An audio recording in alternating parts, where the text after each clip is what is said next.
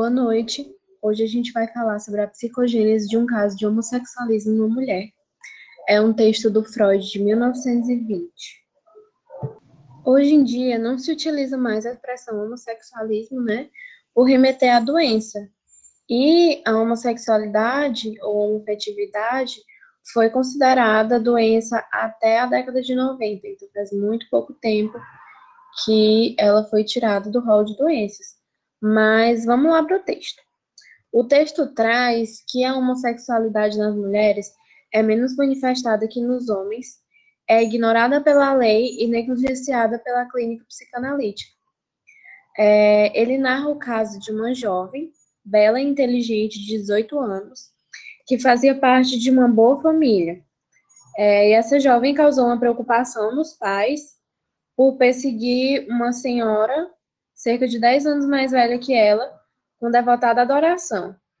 Essa moça, essa senhora, de acordo com os pais, é, vivia com uma mulher casada com quem se relacionava sexualmente, além de, de manter casos com vários homens. A jovem, por sua vez, não desmentia os relatos maldosos, mas também não permitia que os pais interferissem na, na adoração que ela nutria pela moça. E apesar das proibições e vigilância, a jovem aproveitava suas raras oportunidades para cortejar a moça. E esse interesse que ela nutria tomou conta da sua vida. Ela parou de se preocupar com os estudos, não tinha vida social ou prazeres. Tinha apenas algumas amigas que poderiam auxiliar ela na questão ou servir de confidentes. Os pais não sabiam dizer até que ponto tinha chegado a relação da filha com a moça e relatavam que ela nunca teve interesse em outros rapazes nem nos seus galanteios, mas já havia demonstrado interesse por outros membros do mesmo sexo, causando ira e suspeita em seu pai. Ela era bastante negligente com a própria reputação. Não se preocupava em ser vista na rua com essa moça que tinha uma fama indesejável. Por outro lado, ela não media esforços ou mentiras de, ou desculpas que acobertassem seus encontros com a mulher. Um dia, o pai encontrou a filha na rua com essa moça e passou com um olhar irado, não prevendo nada de bom. E aí a jovem saiu correndo em direção ao muro e saltou por ele, o que fez com que ela passasse um tempo acamada, embora ela não tenha tido nenhum nenhum não, não tenha sofrido muita coisa. Não sofreu nada demais, mas passou um tempo em recuperação.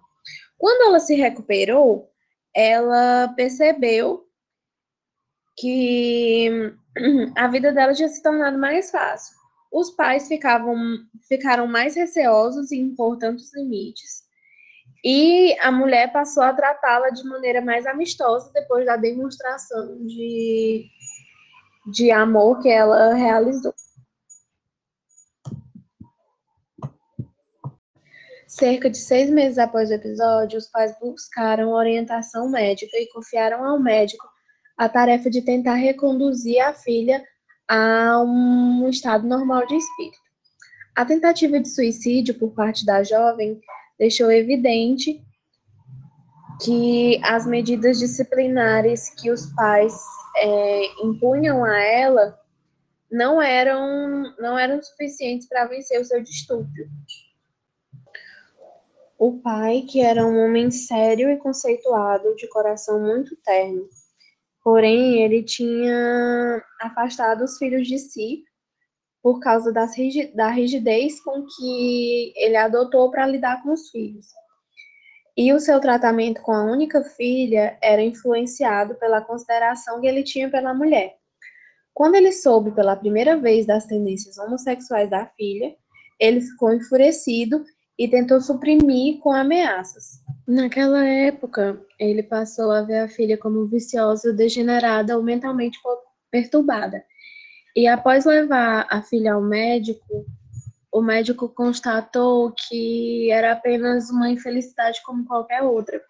Mas havia algo no homossexualismo da filha que despertava uma profunda amargura. E o pai estava determinado a combatê-lo de todas as maneiras possíveis é, ele recorreu até a psicanálise em busca de auxílio, e se essa solução falhasse, ele tinha uma última cartada, que era organizar um casamento rápido para tentar despertar os instintos naturais da moça e abafar suas tendências inaturais.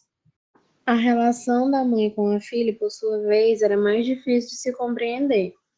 É, ela não via as atitudes da filha tão tragicamente quanto o pai, mas também não se enfurecia com ele. A oposição dela em relação à filha parecia se dar, sobretudo, pela danosa publicidade com que a moça demonstrava seus sentimentos. Ela própria, durante muitos anos, sofreu de problemas neurológicos e gozava de grande consideração por parte do marido. Ela tratava os filhos de modo inteiramente diferente, sendo muito áspera com a filha e muito indulgente com os outros três filhos. Porém, no caso dessa jovem, é, seria complicado o tratamento psicanalítico, uma vez que a situação ideal para análise seria a própria pessoa que está passando por um sofrimento psíquico resolve é, fazer análise e busca e não é, como no caso dela que a família que quer obrigar aí, né? Outro fato desfavorável para a análise psicanalítica era porque a jovem não estava doente, né? É, o que ela tinha, a queixa dos pais, não era uma doença. E a tarefa a se cumprir é, não era a solução de um conflito neurótico, mas sim transformar uma organização genital da sexualidade em outra. E aí o Freud traz que a remoção da inversão genital nunca é uma matéria fácil. Pelo contrário, ele diz que ele só achou êxito é, em circunstâncias especialmente favoráveis e que, mesmo assim, é, esse êxito consistia em facilitar o acesso ao sexo oposto é, para uma pessoa restrita ao homossexualismo, resultando em funções bissexuais. E a partir daí, cabia à pessoa é, se ela desejava abandonar o caminho proibido pela sociedade, em alguns casos é, se procedia dessa forma. Com isso, Freud traz que o número de êxito conseguido pelo tratamento psicanalítico das várias formas de homossexualidade é muito pouco notável, porque, por via de regra, o homossexual não é capaz de abandonar o objeto que lhe dá prazer e não se pode convencer essa pessoa de que se ele fizesse essa mudança, ele descobriria outro objeto é, para trazer esse prazer que ele renunciou. E quando o homossexual procura esse tipo de tratamento, isso se dá principalmente pela pressão é, trazida por motivos externos, tais como desvantagens sociais, os perigos ligados à, sua escolha de objetos, e esses componentes do instinto de autoconservação se mostram fracos demais na luta contra os impulsos sexuais. Por isso, ele disse que se absteve de oferecer aos pais qualquer perspectiva de realização do desejo deles. E ele disse que estava preparado para estudar é, o caso da moça durante algumas semanas ou meses, para então poder julgar é, o que, que ele faria com a análise a partir dali e a probabilidade que isso teria de influenciá-lo. Ele traz ainda que um bom número de casos a análise incide em duas fases claramente distinguíveis. Na primeira, o médico consegue do paciente as informações necessárias, familiariza ele com as premissas e os postulados da psicanálise e revela a ele a construção da gênese do seu distúrbio. Como essa é deduzida do material trazido à análise. Na segunda fase, por sua vez, o próprio paciente se aposta do material que lhe foi apresentado, trabalha sobre ele, recorda-se do que pode de lembranças aparentemente reprimidas e tenta repetir o resto, como se de alguma forma estivesse vivendo aquilo novamente. E só durante esse trabalho que o paciente experimenta pela vitória sobre as resistências a mudança interior que ele visa e adquire para si as convicções que o tornam independente, independente da autoridade do médico. E essas duas fases no curso do tratamento psicanalítico não estão sempre nitidamente separadas uma da outra, o que só pode acontecer quando a resistência obedece a certas condições. Ele fez o prognóstico parcialmente na dependência da extensão em que a jovem buscava satisfazer sua paixão. As informações que ele obteve durante a análise pareceram favoráveis nesse respeito. É, com nenhum dos objetos da sua adoração, ela havia ido além de alguns beijos e abraços. Sua castidade genital, se pode-se usar essa expressão, permanecer intacta. Provavelmente ela transformava a necessidade em virtude, quando insistia na pureza do seu amor e em repulsa física à ideia de qualquer relação sexual. Mas pode ser que, se não achasse inteiramente enganada ao gabar-se de sua maravilhosa bem-amada, que sendo de boa família como era, e forçada à presença de uma situação apenas devido a circunstâncias familiares adversas, havia conservado, a despeito de sua situação atual, uma muita nobreza de caráter. A dama costumava recomendar à moça, sempre quando se encontravam, que se afastasse de sua que afastasse sua afeição dela e das mulheres em geral, havendo persistentemente rejeitado todos os avanços da jovem até a ocasião da tentativa de suicídio. Outro ponto que imediatamente Freud tentou investigar se relacionava com quaisquer motivos na própria moça que pudessem servir de base para o tratamento psicanalítico. Ela não procurou enganar ele dizendo alguma necessidade urgente de libertar-se de seu homossexualismo. Pelo contrário, disse ser incapaz de imaginar outra maneira de se apaixonar, mas acrescentou que, por amor aos pais, auxiliaria honestamente no esforço terapêutico. De vez que lhe doía muito é, causar tanto pesar a eles. Inicialmente, ele não pôde deixar de considerar essa intenção também como um sinal propício, pois não podia imaginar a atitude emocional inconsciente que estava oculta por trás dela.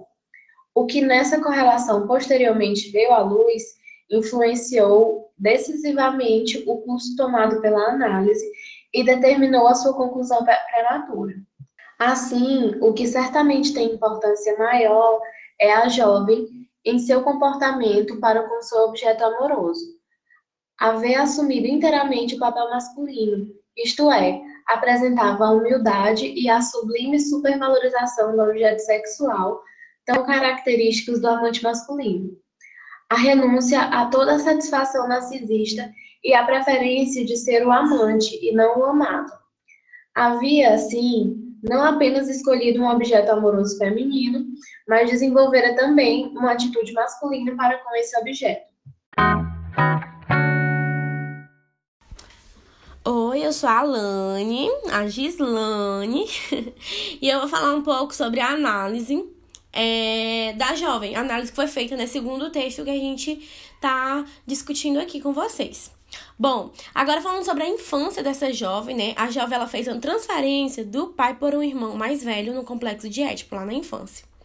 E nessa análise, né, segundo o texto, também não foram descobertos nenhum, nenhum trauma sexual. E, teve, e tiveram poucos sinais, pouquíssimos sinais realmente para apontar a masturbação infantil. Nenhum histórico ou sintoma de histeria também foi encontrado na jovem durante a análise. E lá em volta dos seus 13, 14 anos, o que foi visto umas coisas, coisas bem relevantes, inclusive, é que essa jovem se afeiçoou a uma criança e aparentemente desejou o dese sentiu o desejo de ser mãe. E então ela começou a se interessar por mulheres mais velhas com a aparência jovem. A sua libido, então, ela se concentrou na maternidade e depois em mulheres maduras. A amada dela era uma substituta da sua mãe, uma substituição, né? Primeiro, o primeiro objeto de afeição dela foram mães. Foi outra coisa que foi vista pela análise, né? Seu último amor lembrava do irmão que era um pouco mais velho que ela. E outra, também teve um, um, um, momento do texto no qual fala, né, sobre homossexuais masculinos terem revelado uma combinação muito semelhante à dela. Essa menina, ela amou um substituto da mãe. E a explicação desse amar um substituto da mãe se compreende que a jovem ela estava em uma revivência do seu complexo do complexo de ético vivido na infância, né?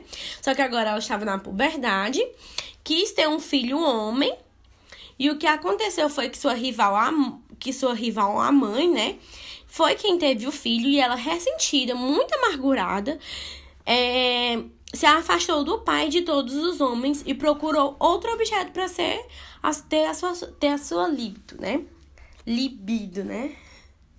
Enfim, então ela se tornou homem e tornou agora a mãe dela o seu objeto de amor, né? O objeto para entregar o seu amor. E após ela ter sido punida pelo pai, porque ela foi punida por, pelo pai, né? Ela se afeiçoou a uma mulher e compreendeu que quando ela fere, que compreendeu que amar aquela mulher iria ferir o pai e permaneceu homossexual em desafio ao pai, isso segundo o texto. O reforço final, né, foi quando sua dama, é, foi quando sua dama não, não apenas satisfazia suas inclinações homossexuais, mas também a parte que ela ainda se encontrava ligada ao irmão.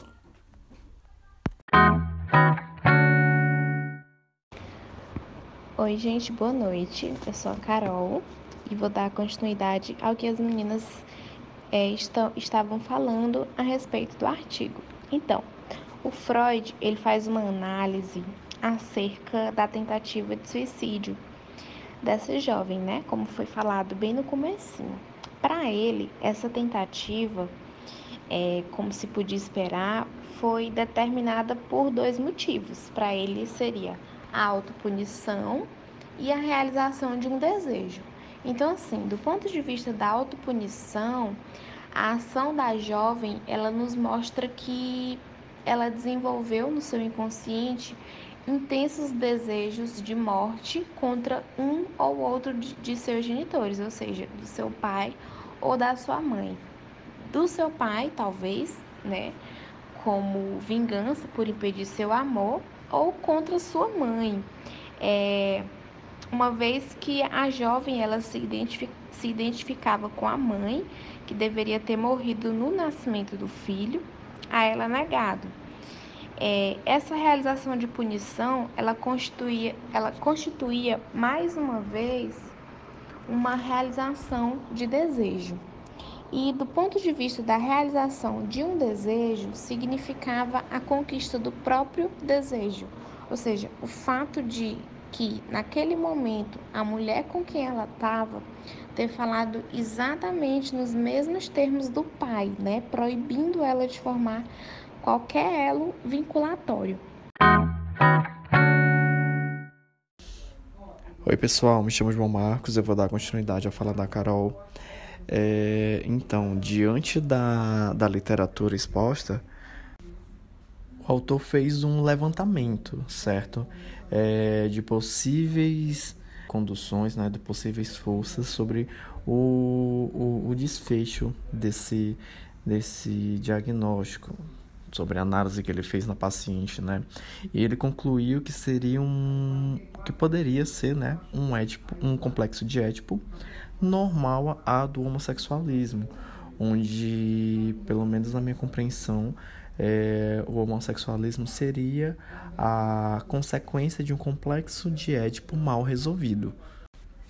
Então eu achei nessa, é, importante fazer um pequeno recorte sobre o complexo de Édipo, que é um conceito que foi definido pelo Freud, que se refere a uma fase de desenvolvimento psicossexual da criança chamada de fase fálica, em que ela começa a sentir desejo pelo elemento paternal do sexo oposto e raiva e ciúme pelo complexo, pelo elemento do sexo do mesmo sexo, né? Então seria a, a, a paciente ela sentir uma, uma afeição pelo pai, certo? Uma certa aproximação pelo pai de proximidade e ter uma uma aversão, uma coisa de raiva em relação à mãe. Acaba que esse complexo ele é percebido, né, ele é traduzido na impressão causada pelo nascimento do irmãozinho da paciente, né, e a partir disso poderia ficar tendencioso a classificar o caso como uma inversão posteriormente adquirida. E outro ponto que achei bem, bem relevante no texto, né, que o autor cita, é que essas características, até certo ponto, variam independentemente uma da outra e indivíduos diferentes são encontrados em permutações múltiplas. A literatura tendenciosa obscureceu é, nessa visão dessa interrelação, colocando em primeiro plano, por razões práticas, o terceiro aspecto, que seria o tipo de escolha do objeto, o objeto de é, libido, né? que é o único que impressiona o leigo, e, além disso, exagerando a proximidade da associação entre esta e a primeira característica. Aquela coisa de cada caso é um caso e tem uma, a sua particularidade. Né? E ademais, essa paciente, ela bloqueia o caminho para uma compreensão interna, né? um insight, é, uma compreensão mais profunda de tudo que uniformemente se designa de homossexualidade, rejeitando dois fatos fundamentais que é revelado pela investigação psicanalítica contida no texto. E o primeiro deles é que homens é, homossexuais têm uma fixação especialmente forte na mãe. E o segundo é que, além da sua heterossexualidade, manifesta uma medida muito, muito considerável de homossexualismo latente ou inconsciente por ser detectado em todas as pessoas, é, aspas, normais. Né? Então, se tornarmos em consideração essas descobertas, evidentemente cai por terra a suposição de que a natureza, de maneira aberrante, é, criou um terceiro sexo.